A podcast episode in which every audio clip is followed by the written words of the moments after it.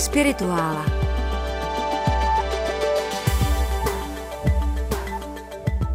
Jedenáctého února 1573 začíná ve Francii obléhání La Rochelle.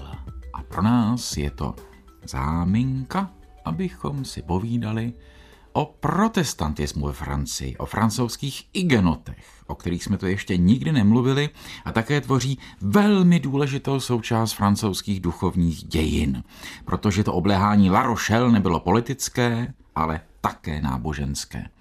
A my, kteří jsme četli tři mušketýry, víme o obléhání La Rochelle, protože to je tam jedna z klíčových historických epizod. Mm-hmm.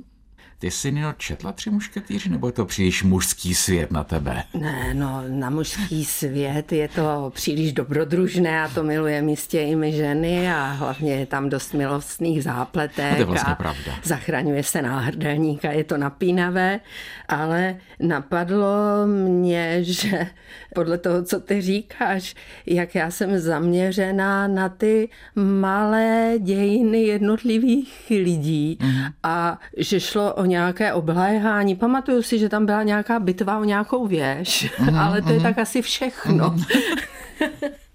tak mě těší, že to uvedeš celé do kontextu a možná mnohé posluchače také. O toho jsme tady.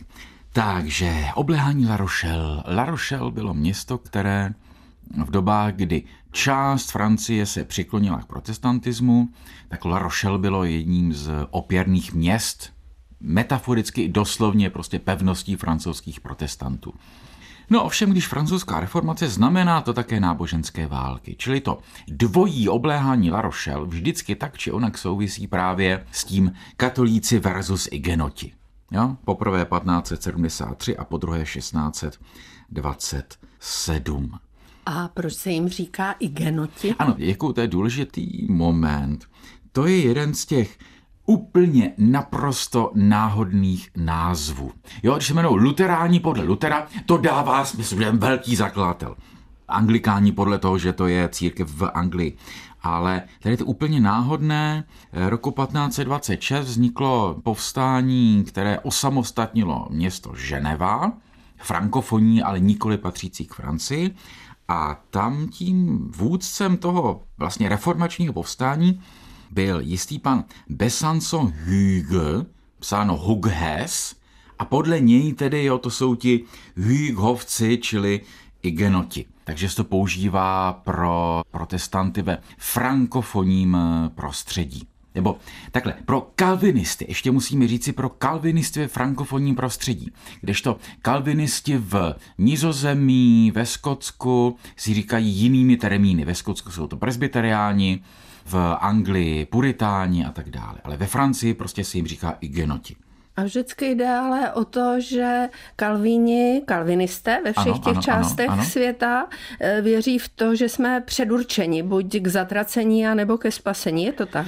To je jeden z těch klíčových momentů Kalvínovy nauky, ale nejde tam jenom o něj. Jo, není to tak, že to, o co by se prvotně hádali, je to spasení, ale mnohem více vlastně jde o praktické věci, o to, jak má vypadat církev, protože ta kalvínská, čili ve Francii igenotská církev je vlastně velmi jednoduchá, prostá, demokratická.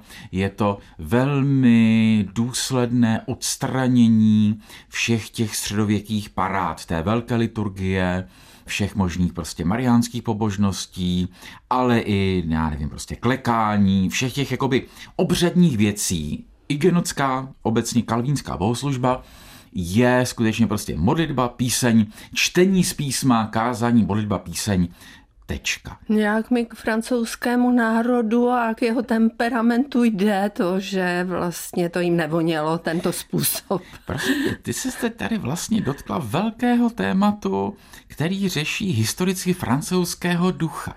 Jestli by to igenoctví bylo, bývalo, mohlo uspět, Kdyby nebylo bývalo poraženo vojensky a kdyby se francouzští králové nakonec nepřiklonili definitivně k tomu katolicismu, byť tam byla samozřejmě váhání skrze Jindřicha IV., ale v podstatě ono bylo poraženo vojensky. Vojensky a politicky. Jo, bylo mm-hmm. nějakou dobu tolerováno takzvaným nanským ediktem, ten byl potom odvolán, ale, jak říkám, zvláště historici kulturní říkají, to je nefrancouzské. Taková ta přísnost, střídmost, no, to morální puritánství. Haha, proboha, ve Francii! Hmm, hmm. A definitivně poraženo bylo v La Rochelle? No, co to je definitivně? Jo? Co Aha. to je definitivně? Aha. Je to jeden z těch symbolických momentů, ale ono tam existuje. Jo? Ale k tomu my se potom ještě dostaneme. Jo? Vraťme se na začátek zpátky do La Rochelle a do toho obléhání. A já tady budu aspoň jednou citovat ze tří mušketýrů. Tento citát s dovolením si řeknu sám. Oni se toho účastní, ti tři, čili čtyři mušketýři se čtyřmi sluhy, a mluví o tom samotném obléhání s takovým podivným neutrálním odstupem. Jak kardinál Richelieu tu pevnost nechal spíš obléhat, než přímo dobývat, protože je chtěl nechat vyhladovět, protože nechtěl prolévat krev francouzů, ale vlastně je taková kulisa jejich zase dobrodružství, kdy Portos, čili ten jakoby nejhloupější, ten nejméně intelektuální, ale říká tuto docela důležitou poznámku, Zakroutit krk té proklaté Milejdy by bylo menším hříchem, než tu škrtit ty ubožáky i genoty, kteří nikdy nespáchali jiný zločin, než že zpívají francouzsky žalmy, jež my zpíváme latinsky. Hmm. Říká Portos, a je to v podstatě, jako to je jádro věci, protože ta francouzština versus latina, součástí té jaksi liturgické reformy, je i to, že se prostě používá Bible ve francouzštině, takzvaná ženevská Bible a celá liturgie francouzsky. A když tam dnes člověk jede po těch končinách, toho vlastně francouzského jihozápadu, tak často jsou tam vlastně cedulky ukazující, eh, že v nějaké vsi, v nějakém městečku je temple. Temple psáno, prostě hmm. chrám. A to právě neznamená kostel, protože kostel je eglíze. A to temple, jo, či doslovně to chrám, znamená vlastně igenotská modlitebna. A byl jsi v La Rochelle ano, ano, a kvůli mušketýrům nebo ne, nebyl jsem, jiné poslání tě vedlo? Ne, nebyl jsem v La Rochelle kvůli mušketýrům, ani kvůli igenotům jsem tam nebyl.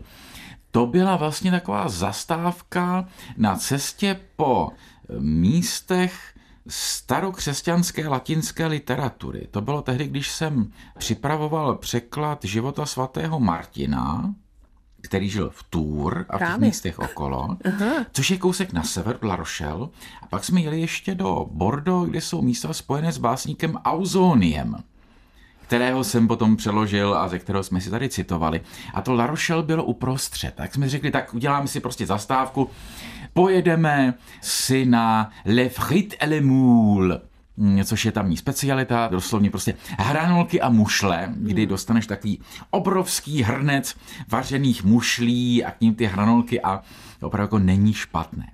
No a tam v La Rochelle, což je ne samozřejmě ne už reálně pevnost, ale místo velmi turistické, poklidné, kde se nicméně velmi jako vzpomíná na to obléhání, protože to je ten slavný moment. To jsou prostě města, která mají takový ten svůj zlatý věk, nebo to, k čemu se vztahují. A pro La Rochelle je to obléhání, jak to přesně bylo a jak kardinál nechal natáhnout velký řetěz přes moře, aby vlastně zabránil lodím, aby z Anglie připlouvali a tak dále a tak dále.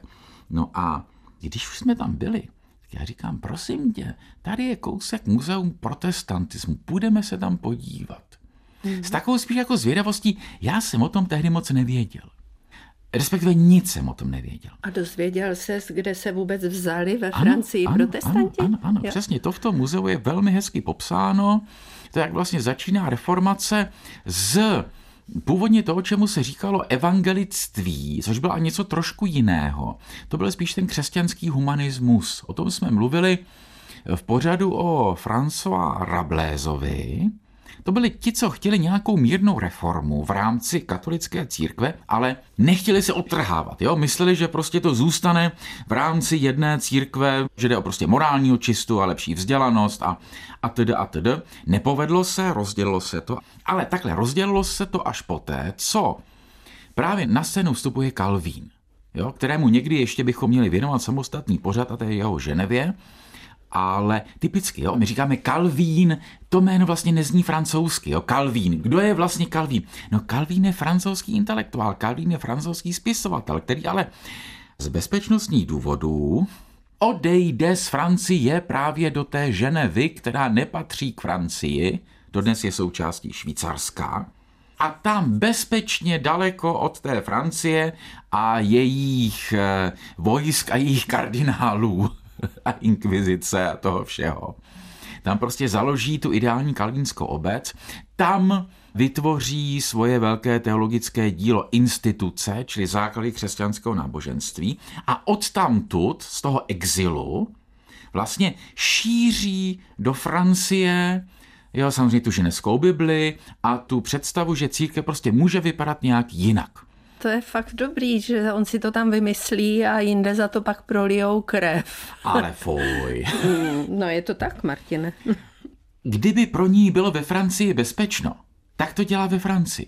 Promiň, to bys mohl říct o Masarykovi, jo? který si za světové války odjede do bezpečí do Ameriky a šíří propagandu za osvobození Čech z Habsburské nadvlády. Jo, tak jo? tohle tak... Pozor. Hmm. Ne, tvoje otázka byla legitimní, ale jako je to důležité vědět, že často náboženské, kulturní, politické myšlenky vznikají prosazují se z exilu, a potom se někdy prostě v té vlastní zemi prosadí nebo neprosadí. A výhoda toho frankofonního světa je v tom, že vždycky do dneška prostě existuje frankofonie mimo Francii, ale dneska už se v Evropě se ha, skoro neválčí, hm, kromě Ukrajiny.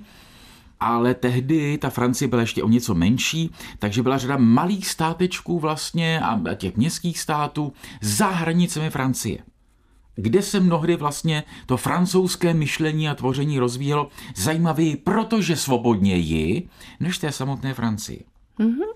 Jo, tak už to dává mm-hmm. smysl. Jo, jo. Tak, čili to je Calvín a to je to pašování a to jsou ty náboženské války a pokusy o nějaký kompromis, to, že těm igenotům potom dovolili nějakou toleranci, čili měl těch několik svých měst a něco, co se prostě podobá těm našim tolerančním kostelům do doby, než potom v století 17.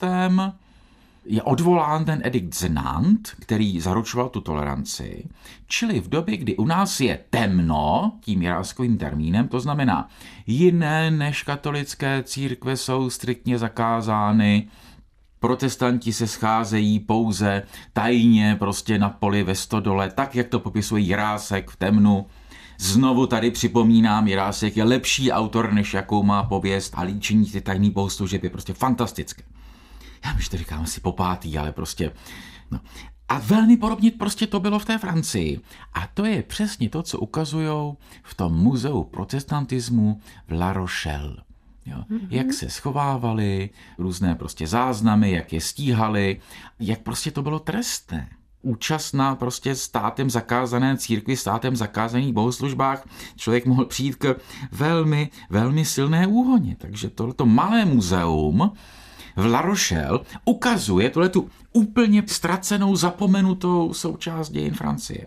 A vyvrcholilo to Bartolomějskou nocí, je to tak? Ano, ano, ano. Teda hmm. vyvrcholilo, ne, skončilo, jo, to jsme ano. ještě v 16. století, po ní se děly ještě různé další strašné věci, ale to byl jeden z těch, ano, těch vrcholů, nebo naopak těch nejstrašnějších momentů. Jo? A zase, oni v nějakém kontextu, oni ti igenoti taky měli tendenci to prosadit násilně. A jedním z momentů, za který se velká část Francie na ně strašně naštvala, bylo vyplundrování chrámu.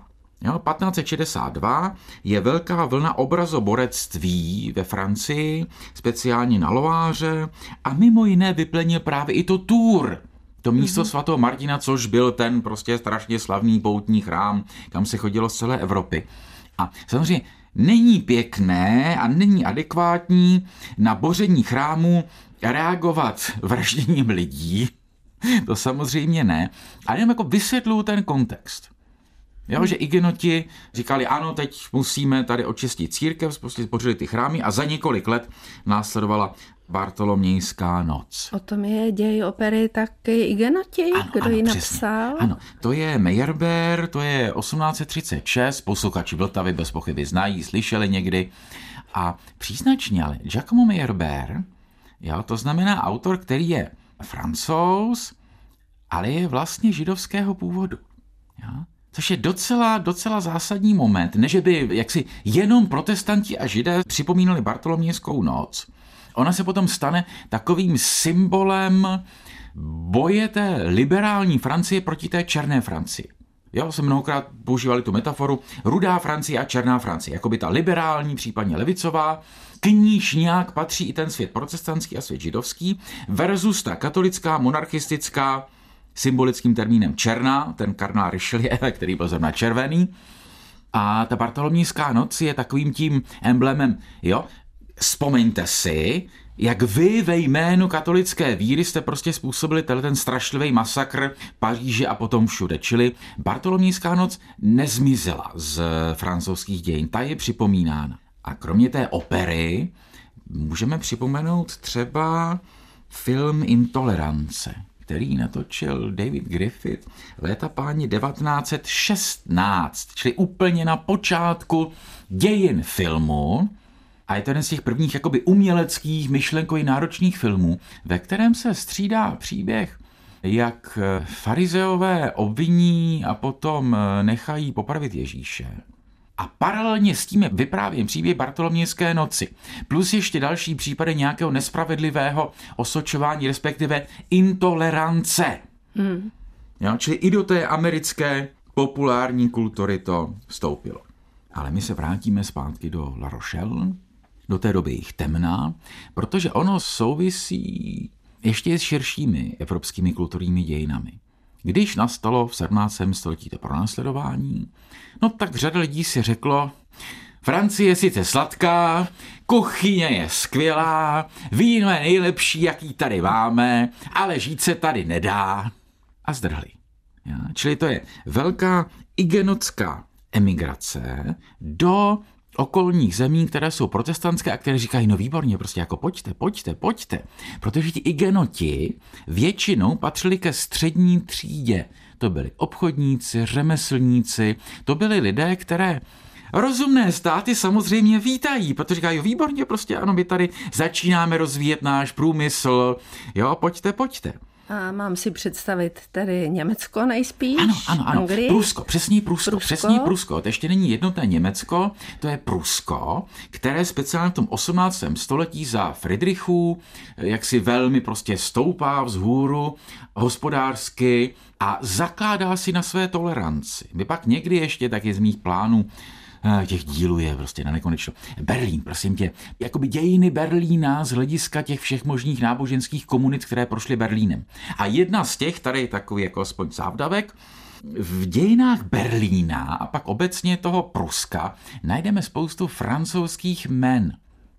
Jak najdeme francouzské jméno, s největší pravděpodobností je to potomek těch igenotů, kteří se samozřejmě pak už dávno prostě germanizovali a jsou součást německé kultury. Takže máme pro příklad v německé romantické literatuře spisovatel jménem Friedrich de la Montfouquet, jo, autor takových jak pohádek a strašidelných příběhů, igenot pochopitelně. Nebo ta velká přítelkyně, inspirátorka Friedricha Nietzscheho, Lou Andreas Salomé, opět potomkyně francouzských hygienotů, nebo Gertrude von Lefort. Hmm, takže vidím, že neprchali jenom obchodníci, aha, řemeslníci, aha. ale taky spisovatelé, ano, samozřejmě, intelektuálové, samozřejmě. No. A tyhle, to už jsou potomci, to už jsou lidé, kteří aha. integrálně patří do německé kultury. Uh-huh. A paradoxně případ Gertrude von Lefort, která je velkou katolickou spisovatelkou, německou, jsme o ní už tady taky mluvili. No, ona je konvertitka.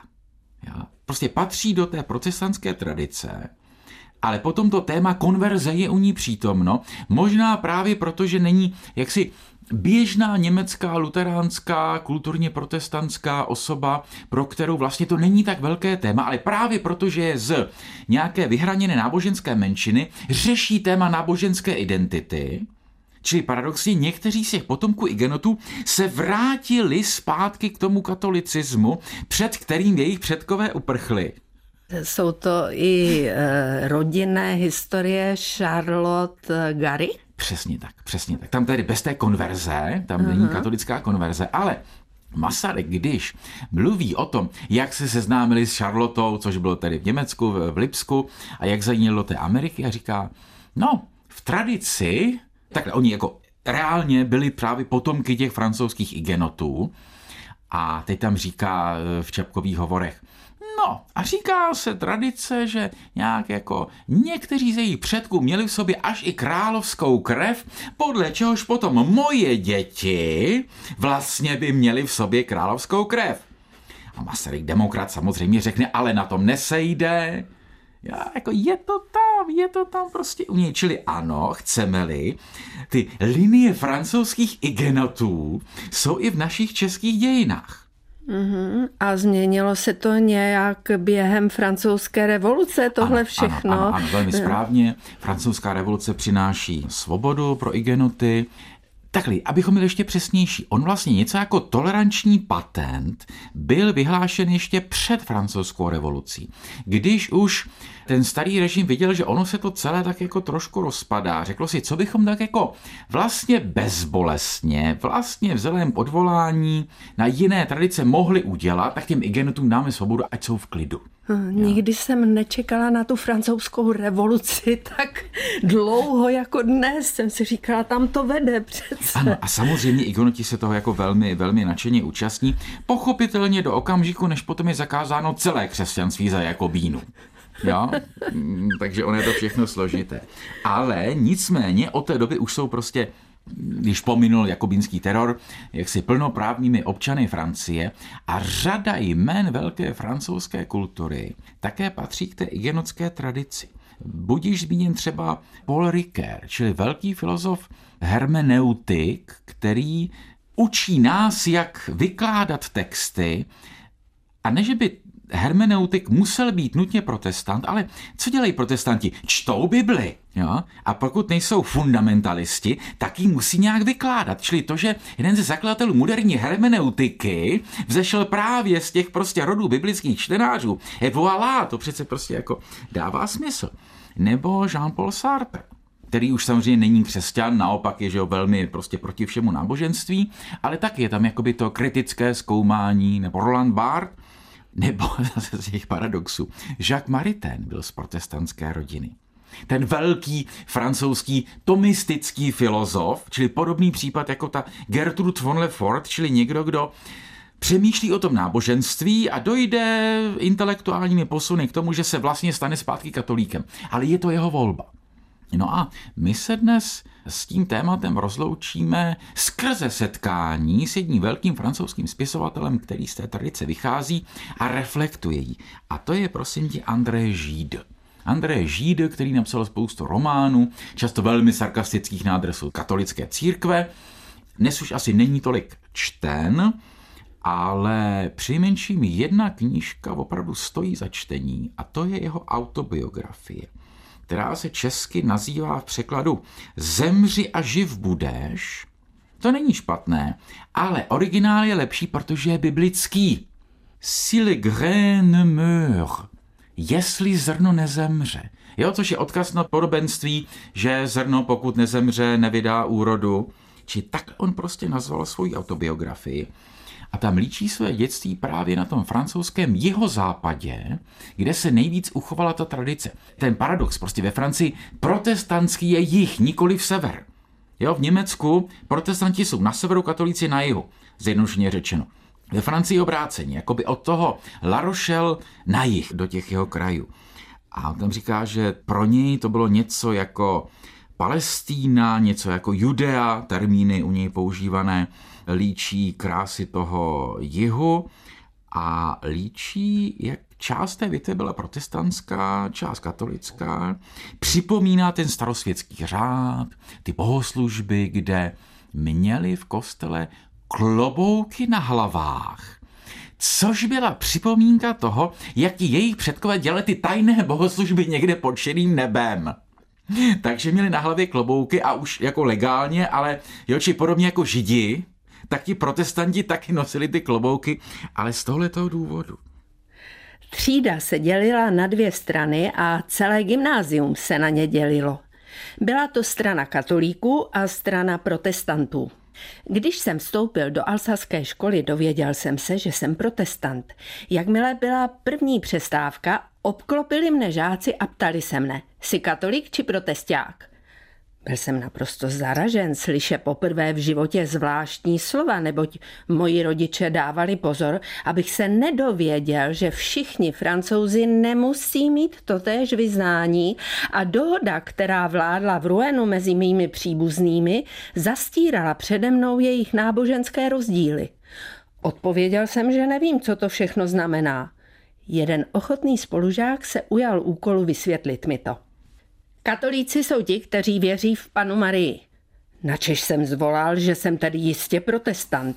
Zázračnou náhodou nebylo mezi námi židů, ale jeden malý suchý klučík, který do té doby nic neříkal, zvolal najednou můj tatínek je ateista a pronesl to povýšeným tónem, který uvedl ostatní do rozpaku. Zapamatoval jsem si to slovo a požádal jsem matku o vysvětlení. Co to znamená ateista? To znamená nehodný hlupák. To mne neuspokojilo. Ptal jsem se tedy po druhé, doléhal jsem. Konečně maminka unavená přetrhla mé naléhání obratem, kterého užívala často. Tomu nemusíš rozumět teď, nebo tomu porozumíš později. Měla veliký výběr odpovědí tohoto druhu, které mne uváděly v zuřivost. Divíte se, že se desetiletí a dvanáctiletí kluci starají již o tyto věci? Ale ne, byla v tom jen ona potřeba vrozená každému francouzi zaujmout stanovisko, náležet ke straně, potřeba, kterou nacházíme ve všech věcích a na celé stupnici francouzské společnosti.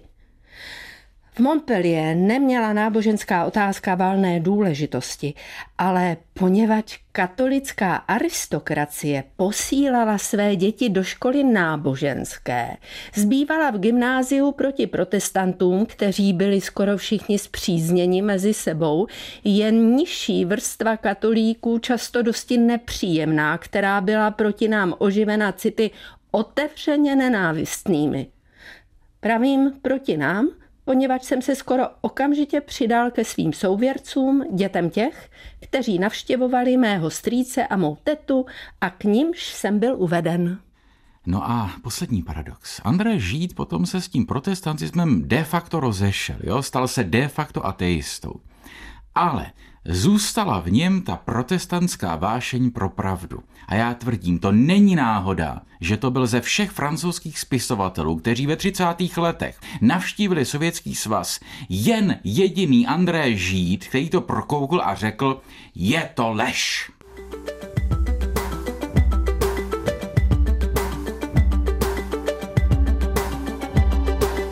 Podcast Spirituála Duchovní Evropa poslouchejte na webu Českého rozhlasu Vltava, v aplikaci Můj rozhlas a na dalších podcastových platformách.